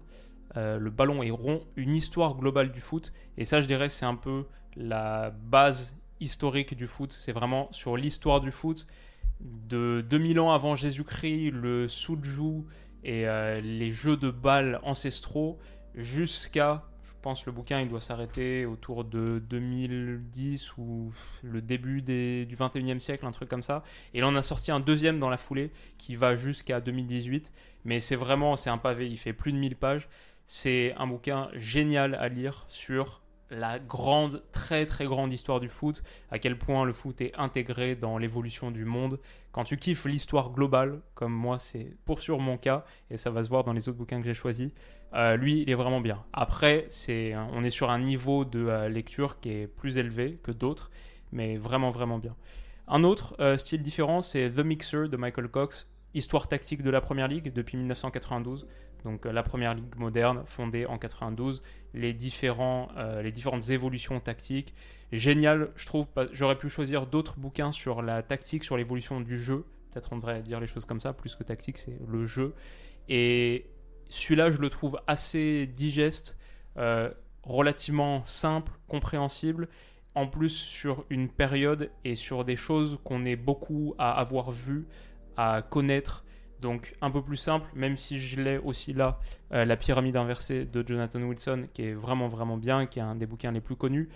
Ça, c'est un petit peu plus de l'histoire longue. Ça commence à la fin du 19e siècle. C'est vraiment euh, l'histoire du développement du jeu depuis le début. Donc je pense pour quelqu'un qui est un peu moins euh, lecteur et un peu moins intéressé, c'est mieux de partir sur celui de Michael Cox parce que c'est un peu plus récent, moderne Et c'est super, super intéressant. Le gars est un, auteur tactique réputé, mais en plus d'apporter de la profondeur, il le fait de manière vraiment pédagogique, avec un bon style d'écriture. Ça se lit super bien, si ça vous plaît. J'ai ensuite deux bouquins en français. Un qui est pas en français à la base, qui est en néerlandais, mais qui a été traduit dans à peu près toutes les langues. Euh, hyper divertissant, parce qu'il est court, et avoir la pensée de Cruyff directement de Cruyff lui-même, c'est vraiment, vraiment cool. C'est quand même un gars qui a totalement révolutionné le foot, qui pense de manière différente. Et juste, euh, il a une sorte de, compréhension instinctive du foot, des espaces, de la géométrie profonde qui guide le jeu. Il y a tellement de principes directifs du jeu tel qu'on les connaît aujourd'hui qui semblent euh, tout droit, qui sortent tout droit de sa pensée, de réflexion qui s'est faite comme ça euh, sur le coin d'une table, juste parce qu'il a une compréhension du jeu un peu hors norme. Et je dirais c'est une personnalité euh, vraiment spéciale, euh, un ego qui est assez fort, une très forte confiance en ce qu'il pense, en ce qu'il dit, en sa trajectoire de vie, mais assez attachant aussi, je dirais même franchement attachant. Donc ouais, moi je suis forcément très Cruyff, c'est un peu voilà. Donc ça se lit super bien, il est rapide, les phrases sont simples. Ça, c'est le bouquin le plus simple et que je conseillerais à tout le monde. Parce que à n'importe quel niveau de lecture, n'importe quelle appréciation pour la lecture, si tu kiffes le foot, ça va être difficile de ne pas kiffer ce, court bouquin de, de Cruyff, les mémoires de Cruyff. Et du coup, le dernier livre que, j'ai sur la liste, euh, vous connaissez peut-être les auteurs, parce que j'en ai souvent parlé, c'est les des managers des cahiers du football qui ont écrit plein de bouquins, quatre il me semble. Euh, comment regarder un match de foot, les entraîneurs révolutionnaires, l'Odyssée du 10, celui-là c'est leur troisième, et comment gagner un match de foot? Voilà, j'en ai pris un, les quatre sont vraiment vraiment bien, très accessibles, bien écrits, profondeur de réflexion. Franchement, je pense que sur les bouquins euh, français de foot, on n'a pas fait mieux pour l'instant. Et celui-là c'est mon préféré des trois. Je pense que euh, il est assez profond, beau. Finalement, c'est technique, mais historique aussi, en prenant l'angle un sujet l'évolution du numéro 10, c'est la porte ouverte à un peu plus de romantisme et juste de, belles idées, c'est divertissant et t'apprends beaucoup beaucoup de choses. Comme toujours, c'est un, taf qui vaut 10 sur 10. Donc ça, c'est 5 recommandations. Honnêtement, tous ceux qui sont là, je les recommande. Mais ça mérite une vidéo à part, mais bon, voilà, c'était un bon moment pour en parler. Et ensuite, les bouquins hors foot. Le premier, c'est un, je suis sûr que vous en avez déjà entendu parler, peut-être que vous l'avez déjà lu, peut-être que vous pensez parce que c'est un truc qui est très mainstream, qu'on a vu de partout, dans toutes les librairies. Euh, ça va pas être top, le propos est peut-être un peu trop simple ou c'est un peu trop mainstream, etc. Euh, pour moi, c'est une erreur. Ça reste le bouquin qui m'a le plus apporté parce que je l'ai lu tôt. Je l'ai lu il y a 8 ans, en 2014. Et il, il venait de sortir, je pense. Je l'ai lu quand j'étais en Australie en échange universitaire. Je l'ai trouvé par hasard comme ça, dans une librairie. Et même si il est devenu très très connu et que ça peut vous décourager, honnêtement, si vous l'avez pas lu, peut-être il faut aller au-delà de cet a priori parce que Sapiens de Yuval Noah Harari, c'est un tour de force, c'est exceptionnel, ça a tellement influencé ma vision du monde, de la vie. Je vois le monde de manière plus claire, un peu plus décomplexée. Je comprends que beaucoup de choses qui nous entourent sont des constructions intellectuelles et ça dévalorise pas ces choses-là, juste ça remet chaque chose à sa place. Je dirais que le monde est plus clair. Je dirais aussi que ce gars, il a commencé à tisser dans le dernier chapitre une réflexion sur le bonheur. Il y a 20 chapitres, le 20e il est sur le bonheur, qui était jusqu'alors assez peu abordé. En sciences sociales, le bonheur, ça n'a pas vraiment été un thème et un champ d'étude. Il y a des exceptions, mais grosso modo, par rapport à l'importance que ça a dans une existence. C'était, jamais un sujet très euh, prisé des académiciens, etc. Euh, je trouve que c'est la première fois avec ce bouquin que j'ai vraiment réfléchi à la place du bonheur dans nos vies et à quel point c'est un concept fort qui doit irriguer tous les autres. Si tu réfléchis à qu'est-ce que c'est une vie heureuse, tu peux commencer à réfléchir à qu'est-ce que c'est une bonne politique publique. C'est celle qui maximise le bonheur des individus, plutôt que de penser en des concepts qui sont un peu plus abstraits, la liberté, l'égalité, c'est des choses qui sont constitutives du bonheur, mais pour moi, le dénominateur de tout ça, ce sera toujours le bonheur. Assurer au plus de gens possible une existence heureuse en assurant les piliers de leur bonheur, qui sont les conditions matérielles, santé, sécurité, etc et après les autres conditions. Et, cette pyramide-là, bah, elle doit guider beaucoup, beaucoup de choix, individuel, collectif. Ça, je trouvais que c'était vraiment, vraiment fort dans le dernier chapitre. Toute la question du transhumanisme aussi, qui est donc euh, l'homme augmenté par la technologie, présenté de manière riche, complexe, et pas juste avec un œil négatif en mode ah les nouvelles choses du nouveau monde c'était mieux avant etc tout l'idée du, du, mythe de l'âge d'or démystifié euh, c'est un super point de départ pour quelqu'un qui veut voir le monde profondément avec richesse et Ouais, je pense que ça, c'est un bouquin que je pourrais relire tous les deux ans parce qu'il y a vraiment beaucoup, beaucoup de choses. Et après, il en a écrit d'autres. Homo Deus, qui est très bien aussi. 21 euh, leçons pour le 21e siècle, qui est très bien aussi. Ce gars-là, c'est juste un gars différent et ces bouquins-là, ils valent leur pesant d'or. Donc, euh, vous, vous en entendrez peut-être des mauvaises choses. Je trouve que c'est une erreur. Je trouve que c'est vraiment des bouquins extraordinaires. Ok, pour euh, Sapiens, ensuite, donc euh, pas dans un ordre précis. Je crois que j'ai pris trois trucs un peu littérature, un peu fiction, trois trucs non fiction. Ça, c'est le truc fiction, ça s'appelle euh, Neuromancer de William Gibson. Et c'est vraiment très funky, mais c'est le bouquin qui a été un peu fondateur du style cyberpunk en littérature. Donc, moi, j'étais tellement hypé par le jeu. Finalement, ça a été une déception, mais là on est en train avec ma copine de regarder le, playthrough avec juste en gros les, cinématiques, les dialogues, parce que l'univers cyberpunk c'est peut-être celui qui me qui m'attire le plus visuellement, intellectuellement. Je trouve ça tellement tellement fascinant. Et ça c'est le bouquin qui a un peu créé ce genre. Cyberpunk en gros c'est ces univers futuristes avec les néons et tout ça c'est pour le côté on va dire euh, euh, physique et visible, mais euh, intellectuellement et conceptuellement c'est en gros des univers à haut niveau de technologie qui se passe dans un futur relativement proche, genre dans 50 ans ou dans 100 ans. C'est pas euh, dans une galaxie très très lointaine, euh, il y a des euh, millions d'années ou dans des millions d'années. C'est un futur proche dans un monde qui souvent est notre monde. C'est soit la planète Terre, soit une planète juste à côté, mais je pense la plupart du temps c'est plutôt la planète Terre. Donc futur proche, environnement proche, dystopique, clairement c'est mal parti, et très technologique une des choses qui est souvent dite pour l'exprimer, c'est high tech, low life. Donc euh, très technologique, mais avec beaucoup de gens qui sont dans la misère, des villes qui sont euh, vraiment euh, des endroits horribles pour vivre. Et cet environnement, je le trouve vraiment hyper prenant, fascinant. C'est du coup, honnêtement, c'est un bouquin qui est dur à lire, mais si on s'accroche et qu'on est un peu bercé par cet univers, sans même trop s'attacher à l'histoire, on prend du plaisir. Donc je, je conseille.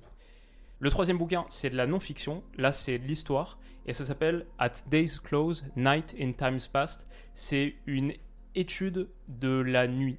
En gros, c'est un peu euh, histoire et sociologie de la nuit en, dans des temps pré-industriels. Donc, en gros, c'est plus spécifique que ce que je pensais. Avant, je pensais que c'était la nuit euh, depuis la préhistoire jusqu'à aujourd'hui. En fait, c'est plus sur euh, l'époque pré-industrielle et comment les gens vivaient avant l'arrivée de la lumière artificielle. Donc ça, a tellement d'implications, tu vois, genre dans, dans une ville, dans un environnement, les gens vivaient différemment avant la lumière artificielle. Typiquement, au bout d'une certaine heure, tu sortais plus de chez toi. L'environnement extérieur était vraiment dangereux. Tu vois, il y a des histoires de gens qui, euh, je sais pas, à l'époque, euh, en 1800, vont chez des gens pour euh, un repas le soir à 17h ou quoi. Et le soir tombe, la nuit tombe, bon bah du coup euh, ça vous dérange pas si on reste dormir chez vous parce que euh, ce serait fou de la sortir et rentrer chez toi alors qu'il fait nuit. Il y a le danger physique, genre tu peux juste euh, trébucher, tomber dans un fossé, tomber dans n'importe quoi, les routes sont en mauvais état. Il y a bien sûr le danger de la sécurité. La nuit, c'est le terrain, le terrain d'expression parfait pour les voleurs, pour la criminalité, beaucoup plus de crimes, etc. Il y a aussi toute une approche différente sur euh, comment les gens conduisaient leur euh, sorte de vie spirituelle. Donc, euh, et expliquer, et ça je trouve ça fascinant, je ne sais pas si ça vous est déjà arrivé, sur une période répétée, de vous réveiller en pleine nuit et d'avoir vraiment deux parties à votre nuit. Moi, il y avait une époque, je me réveillais tout le temps, autour de 3-4 heures du mat, peut-être pour aller aux toilettes, et j'avais un peu du mal à me rendormir. Et là, je passe une heure à cogiter. Bon, finalement, je me rendors. Mais il y avait vraiment deux parties à ma nuit. Et dans le bouquin, ils expliquent qu'à l'époque, c'était vraiment un vrai truc. Il y avait vraiment cette idée de a first night and a second night. Your second night. Tu vois, ta, deuxième nuit après ce moment où tu te réveilles au milieu de la nuit. Et les gens faisaient, alors quand je dis les gens, bon, voilà, c'est pas tout le monde. Là, on est un peu sur euh, pré-industriel en Angleterre. Et bien sûr, pas tout le monde le faisait, mais je, grossis le trait. Mais l'idée, c'était que les gens, au milieu de la nuit, faisaient des choses pendant une heure ou deux. C'était un moment pour peut-être aller se poser euh, et être au coin du feu, réfléchir un peu à sa vie, méditer, pas en mode euh, avec une application de méditation et faire ses 10 minutes, mais juste euh, réfléchir à quelle orientation prenait son existence, il y a des gens qui sortaient faire des balades, même si très dangereux sans lumière du coup, mais c'est aussi quelque chose qui était possible, peut-être quand le, jour se levait euh, à 4h30, des gens qui faisaient une balade d'une heure, puis après qui retournaient se coucher. Et dans une époque où le temps libre, c'était un concept assez abscon, les gens n'avaient pas forcément de, de temps libre. Si tu étais un ouvrier, tu travaillais un peu du début à la fin de ta journée.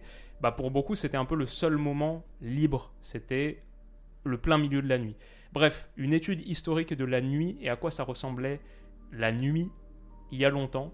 Grave intéressant, c'est une des meilleures lectures que j'ai faites sur les dernières années. J'aime bien quand on choisit un sujet comme ça, vraiment un peu funky, et euh, qu'on met les moyens intellectuels de le comprendre. C'est vraiment cool. Un autre bouquin, rien à voir, c'est de la fiction totale, s'appelle Exhalation, et c'est une compilation de nouvelles de Ted Chiang, qui est peut-être mon auteur préféré.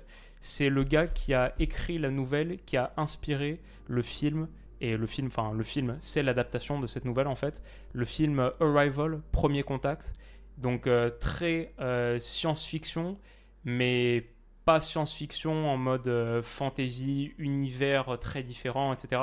C'est plus, je dirais, à quoi ressemble Black Mirror en littérature, en schématisant à l'extrême, mais c'est super bien écrit, vraiment l'auteur est incroyable. Et ça, c'est un des recueils de nouvelles. Il y en a un deuxième. Peut-être même ce que je vous dis, euh, Premier Contact, Arrival. Peut-être c'est extrait d'un autre recueil de nouvelles. Mais celui-là, je, l'ai vraiment kiffé. Les deux sont vraiment bien. Et Ted Chiang, je recommande, c'est un vrai plaisir. En plus, les nouvelles, c'est plutôt cool. C'est assez court. Tu peux en lire une avant de dormir. Et c'est facilement euh, consommable de cette manière. J'ai mis un truc vachement léger. C'est une BD qui s'appelle Bienvenue en Chine. Et c'est sur un gars, un Français, qui va vivre en Chine, qui monte son entreprise en Chine, et c'est un peu une exploration de la culture chinoise à travers le fil de sa vie. Franchement, on m'a offert ça à Noël, je crois, peut-être quelqu'un de ma famille, et euh, vraiment vraiment cool. Genre, ça se lit hyper facilement, c'est une BD, c'est fun, et t'apprends pas mal de choses, c'est un parcours de vie intéressant. C'est une personne qui, voilà, qui monte son entreprise. Je crois c'est une entreprise de luminaire, un truc comme ça. C'est, ça ressemble presque à une existence un peu normale, tu vois. C'est pas quelque chose de fantastique, mais super intéressant avec un peu d'humour, mais pas trop non plus. Euh, ouais, je. Voilà, si, si, ça vous intéresse, si la culture chinoise vous intéresse, et je pense qu'aujourd'hui c'est un truc qui est intéressant à comprendre, bah, ça peut être une bonne petite clé d'entrée, facile, léger. Je l'ai trouvé comme ça, là, dans ma bibliothèque, parmi d'autres. Je trouvais que dans la sélection, ça faisait un peu de variété. Et enfin, peut-être que ça, ça vous parle, c'est euh, Bob Woodward. Pour le coup, celui-ci écrit en collaboration avec un autre gars, Robert Costa. Euh, Bob Woodward, c'est pas celui-là en particulier, même si celui-là est vraiment bien. Ça, c'est sur la, fin de Trump et le début de Biden. Donc la gestion du Covid, tout ce qui se passe autour de l'élection, évidemment, et ensuite l'arrivée de Biden. Euh, en gros, Bob Woodward, c'est un gars qui écrit des bouquins depuis 50 ans maintenant, 45 ans? Euh, ouais, c'est une cinquantaine d'années, un peu plus peut-être mais qui en gros c'est un des gars qui travaille au Washington Post et qui a fait tomber Nixon euh, sur l'affaire du Watergate. Et depuis, ça fait 50 ans quasiment qu'il écrit des euh, bouquins présidentiels où il a vraiment des dizaines et des dizaines d'heures d'accès, des entretiens directs avec les présidents, mais juste il passe sa vie à Washington DC, il interviewe des centaines, des milliers de personnes. Si jamais vous avez vu un documentaire de, euh, comment il s'appelle, Ken Burns, sur, euh, par exemple, la guerre du Vietnam ou genre des, voilà, les grandes périodes de l'histoire américaine.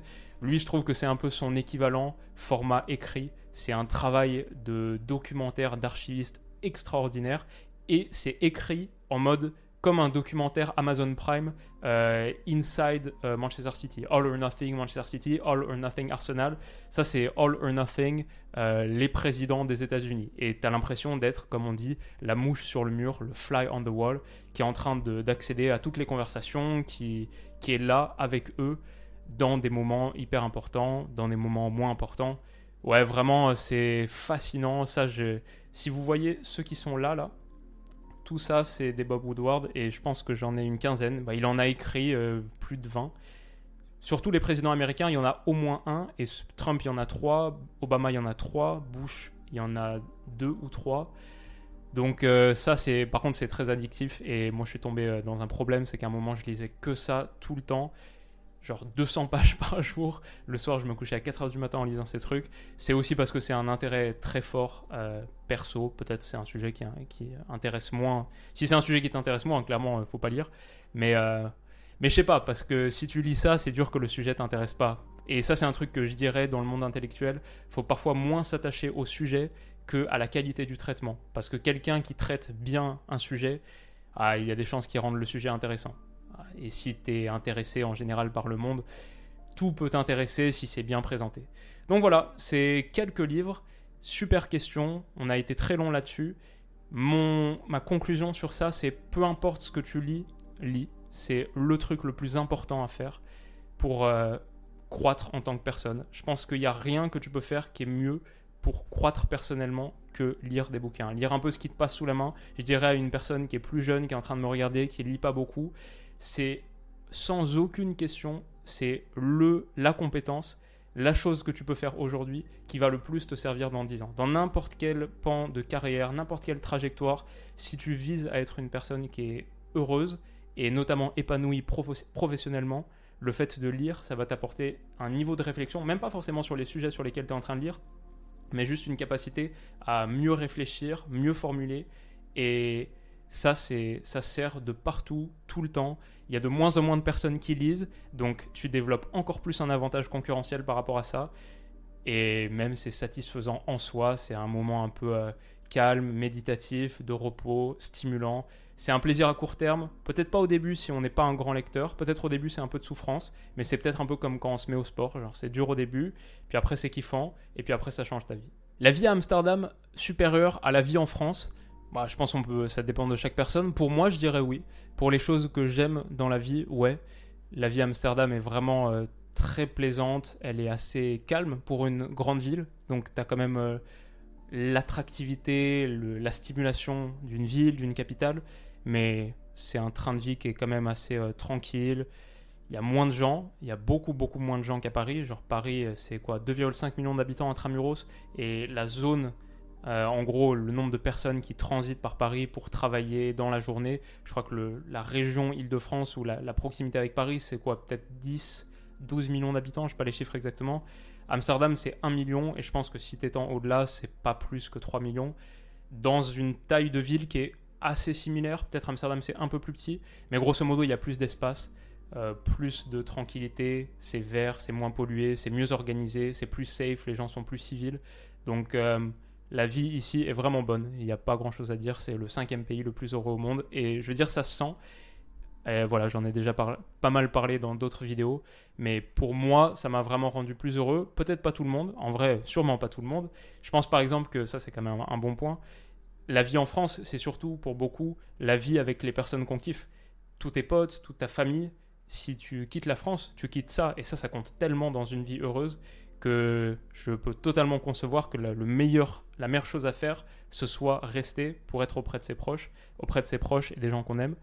Moi, je pense que j'étais dans une période où ça m'allait de voir un peu moins les gens que j'aime si j'avais quand même l'assurance de les voir, genre une ou deux fois par an, et de vivre des trucs vraiment, vraiment kiffants avec eux.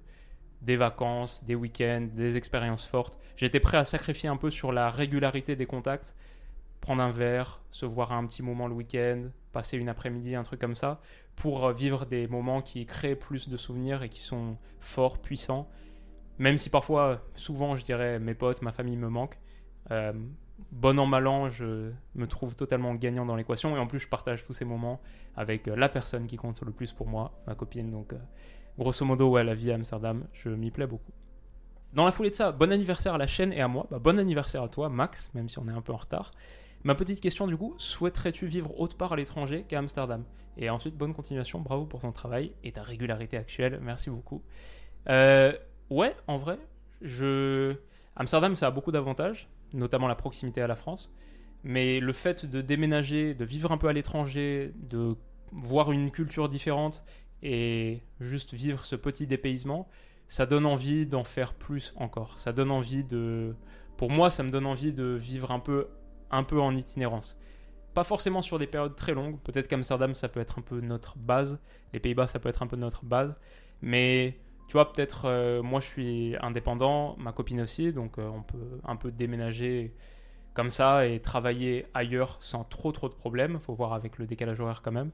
Mais par exemple, trois mois dans l'année, aller vivre ailleurs et y être pas juste en tant que touriste, mais aussi en tant que local, je trouve, même si c'est juste trois mois, tu t'inscris à une salle de sport du coin, tu développes des affinités avec euh, les commerces de proximité, tu connais bien ton quartier, tu rencontres des gens, etc. Je pense que ça, pour moi, c'est une manière de vivre le voyage qui me parle plus maintenant que de passer une semaine quelque part.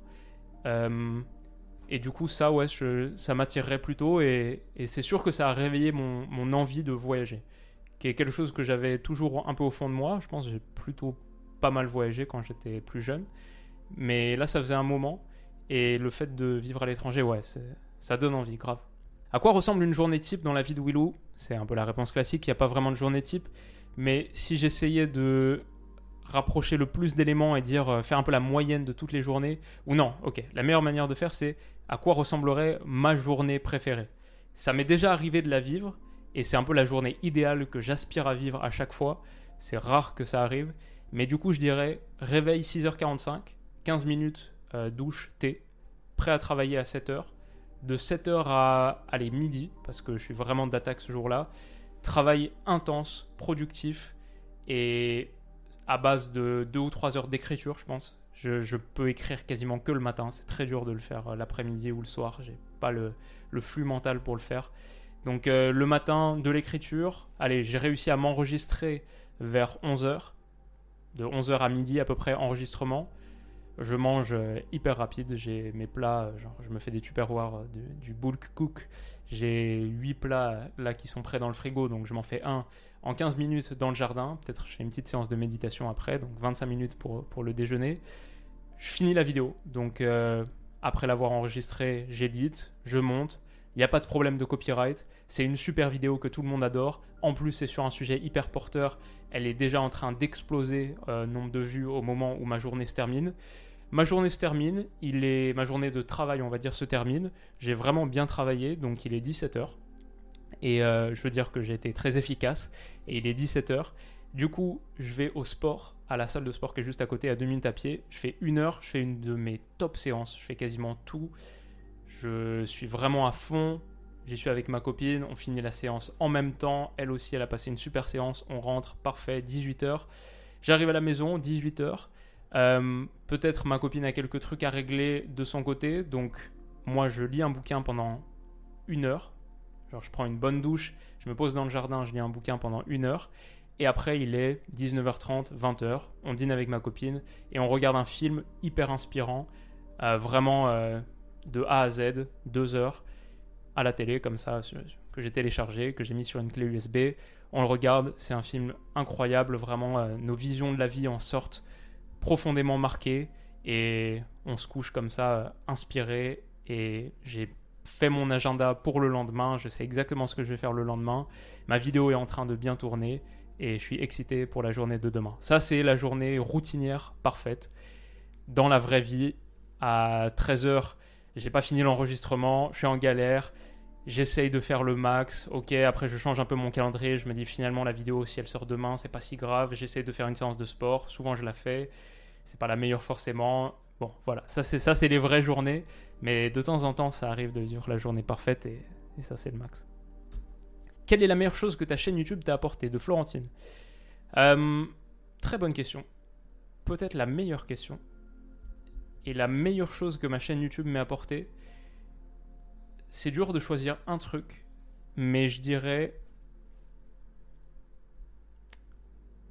je me bats entre deux trucs là. C'est un, la liberté, et deux, la confiance.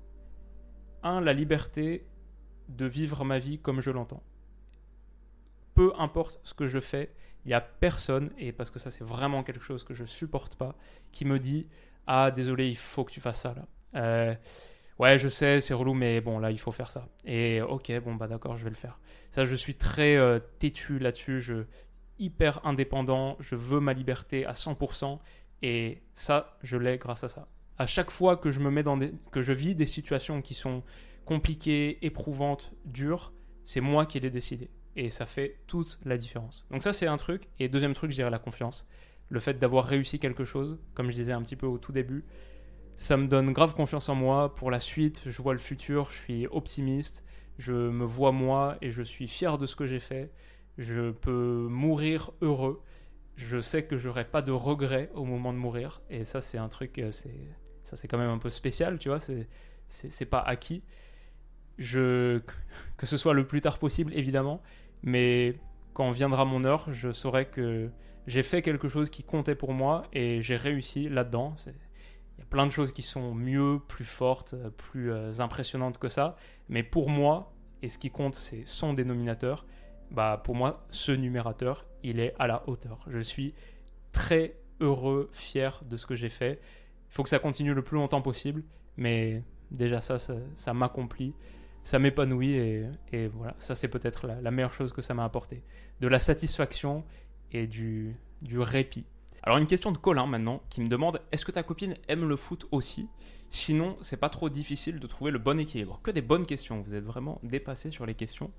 Et la première question, est-ce que ma copine aime le foot aussi? Franchement, non, mais elle n'y est pas réfractaire. Disons que c'est pas pas du tout une de ses passions ou un de ses centres d'intérêt. Maintenant, normal, elle est assez sensible à la complexité du football. Et à une époque, elle regardait pas mal de matchs avec moi sur les, période un peu meilleure qu'actuellement de l'OL, notamment quand on était ensemble en échange universitaire en Australie. C'est la saison, bah, je pense, 2014-2015, où on challenge le PSG un peu jusqu'au bout pour le titre de champion de France. Le, si je me trompe pas, le 4-4-2 de Rémi Garde avec Fekir, Lacazette, etc. C'était une période assez sympa. Euh, ça, on a regardé beaucoup de matchs du coup à l'époque. C'était même l'opportunité de forger un peu un lien qui nous euh, rapprochait de la France. À l'époque, on était si loin, on se levait au milieu de la nuit pour regarder les matchs. Ça, c'était vraiment cool. Et sinon, on est allé au stade quand même plusieurs fois. Sur, dans la continuité de ça, il y a eu des moments de foot dans nos vies. Même en vrai, la dernière fois, il y a quoi, quelques mois, on est allé à la Johan Cruyff Arena ensemble, le stade de l'Ajax, pour voir euh, une victoire 3-2 extraordinaire. C'était vraiment un moment cool aussi. Maintenant, à la télé, ensemble, on regarde pas vraiment de match. Ça arrive de temps en temps qu'elle jette un œil parce que je crois qu'elle fait ça aussi pour euh, s'intéresser à moi, ce que je fais. C'est adorable de sa part. Et en même temps, je comprends parce que chacun a son temps limité euh, d'existence et chacun doit faire des choix. Il vaut mieux aller sur les choses qu'on aime soi et les approfondir, je trouve. Disons qu'il y a des moments, c'est vrai, où juste niveau calendrier, agenda, bah forcément ça rentre un peu en tension. Donc il y a un soir de match de Ligue des Champions par exemple, et ok, bon c'est un match que j'ai envie de regarder. Dommage, ça veut dire qu'on ne peut pas passer la soirée ensemble. Maintenant, ce que je dirais, la, manière de résoudre un peu ça, c'est que je suis quand même assez organisé. J'ai mon agenda qui est prêt. Tu vois, les calendriers, notamment de Ligue des Champions, tu les as plusieurs mois à l'avance, même tous les autres calendriers, parfois en fonction des diffuseurs. Tu sais pas exactement à quelle heure le match va tourner, euh, tomber, mais tu sais quel week-end. Donc euh, voilà, sur mon calendrier là, j'ai toute la saison de foot qui est tracée et je peux te dire déjà avec pas mal de certitude, ce week-end là, le samedi soir, c'est mort, le mardi et le mercredi soir, c'est mort. Mais par contre, du coup, les soirs où il n'y a pas de match que j'ai vraiment envie de regarder, là, je me rends totalement disponible, je fais les choses pour l'être. Et voilà, c'est une question d'équilibre. Je pense maintenant, on est deux personnes qui sont quand même assez indépendantes. Les deux, on aime bien avoir des moments à nous. Donc euh, parfois, tu vois, typiquement, le match de Ligue des Champions, ça tombe parfaitement pour qu'elle, elle puisse faire cette chose-là qu'elle avait vachement envie de faire depuis un moment. Et euh, je dirais que c'est quand même beaucoup plus facile. Ma chance par rapport à ça, c'est que c'est beaucoup plus facile. Déjà, quand tu quelqu'un qui est euh, compréhensif, éclairé, intelligente et juste euh, qui, comprend ce que c'est d'avoir euh, une passion. Mais aussi, ce qui me rend les choses plus faciles, c'est que c'est mon métier. Ça, c'est quand même l'argument massu.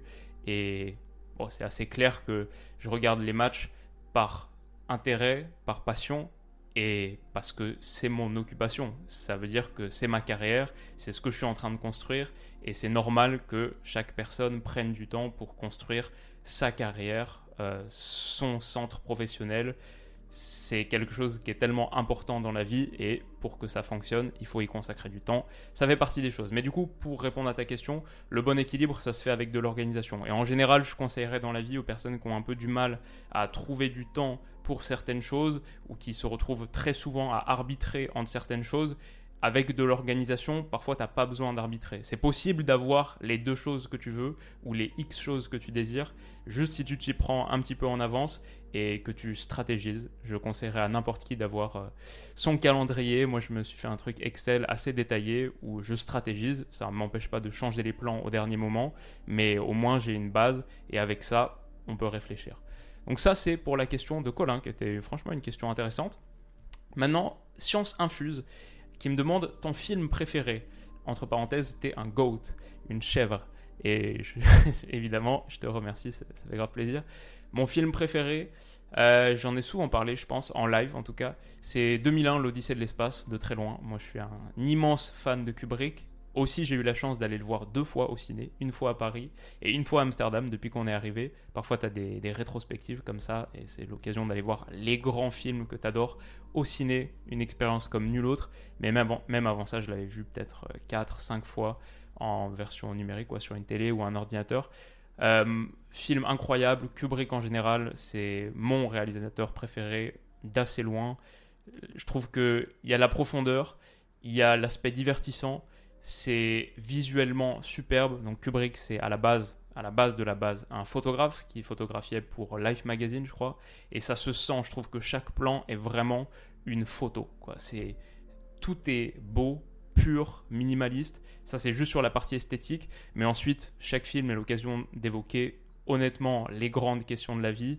C'est, je me, dans mon, à mon niveau, entre guillemets, je m'identifie un peu à la personnalité de Kubrick aussi, qui est très contrôle, euh, veut tout faire lui-même, gérer tous les petits détails pour arriver à quelque chose qui est vraiment parfait, un, perfectionniste absolu. Et je fais pas ça sur toutes mes vidéos, mais sur les vidéos où je le fais, euh, mondial, les épisodes de retour de Carlo Ancelotti, les grands coachs, etc. J'aime bien contrôler chaque petit truc et être euh, voilà, un peu perfectionniste à mon niveau en faisant euh, même pas un dix millième euh, d'une journée de Kubrick. Mais voilà, c'est, je m'identifie bien à la personnalité, j'adore, j'adore Kubrick et 2001 l'Odyssée de l'espace pour moi c'est un film magique à bien des égards. Sur le mon deuxième film préféré, c'est de mon deuxième réalisateur préféré, c'est Terrence Malick et c'est La Ligne Rouge, un film de guerre, Seconde Guerre mondiale, front Pacifique, et juste un film de guerre très poétique qui est vraiment, vraiment puissant émotionnellement, mais philosophiquement, dans le style Terrence Malick avec le, voice-over et cette connexion à la nature qui est très forte. Donc ouais, avec Kubrick et Malik, on a mes deux réalisateurs préférés. Ça, c'est mon film préféré de chacun. J'adore la thématique de l'espace et j'adore la thématique de la guerre. C'est mes deux thématiques préférées en ciné, je pense. Donc euh, c'est mon top 2. Et donc voilà les amis, ça conclut grosso modo cette foire aux questions. J'espère que vous avez passé un bon moment, j'espère que c'était pas trop euh, sombre et euh, méditatif et un peu trop philosophique. J'ai en même temps si ça l'est, c'est un peu normal, peut-être que quand on regarde derrière, c'est l'occasion de tirer des leçons, faire le bilan et d'être un petit peu plus en mode existentiel, à quoi est-ce que tout ça a servi, vers quoi est-ce que je me dirige? Bon, c'est très personnel, mais en même temps, je pense que c'est aussi une chance d'avoir cette caméra et cette chaîne, ce mode, ce terrain d'expression pour dire des choses comme ça. Je pense que si j'avais pas ça, jamais j'exprimerais ces choses-là parce qu'il n'y a personne qui m'écouterait comme ça pendant euh, des heures et des heures à juste. Et même moi, je serais trop. Euh, j'oserais pas, entre guillemets. Alors que là, peut-être tout seul dans ma pièce, c'est plus facile à faire. C'est vraiment quelque chose de super spécial, particulier mais fondamentalement trop enrichissant. Et je pourrais jamais vous remercier assez pour ça, et je pourrais jamais me remercier assez pour ça d'avoir allumé la caméra 5 ans plus tôt. Voilà, on espère qu'il y aura beaucoup, beaucoup plus d'années de créateurs et de youtuberies qui viendront. J'espère que vous serez là pour les vivre avec moi. Je conclurai peut-être, tout à l'heure je lisais l'autre jour, je lisais la biographie de euh, Peter Schmackel, et il finissait sur la phrase d'un philosophe danois, c'est Soren Kierkegaard, qui disait parce que lui se penchait beaucoup sur les problèmes de l'existence, euh, comment résoudre un peu le mystère de la vie, etc. Et il disait, la vie, finalement, n'est pas un problème à résoudre, c'est un mystère à vivre. Et je pense que cette caractéristique de l'existence, le fait qu'elle soit plaisante au quotidien, et qu'on ne soit pas toujours obligé de se pencher vers hier ou vers demain, juste essayer de savourer là le moment présent, là le moment de l'enregistrement, même sans réfléchir à ce qui va se passer par la suite. Ça, c'est peut-être euh, la chose la plus kiffante, la chose pour laquelle on vit. Comme je disais tout à l'heure, euh, le sport, lire, c'est bien pour la manière dont ça te construit et c'est bien de valoriser le soi de demain et d'après-demain et des années qui viennent. Cette personne-là te remerciera, mais c'est bien de prendre du plaisir à l'instant T aussi. Et en faisant du sport, en lisant, en faisant quelque chose de créatif, quelque chose qu'on aime, non seulement on se construit, mais on prend du plaisir dans l'instant présent. Et ça, pour moi, c'est le plus important. J'espère que cette vidéo vous a plu. Prenez soin de vous et de vos proches. Et on se dit à très vite. Bisous.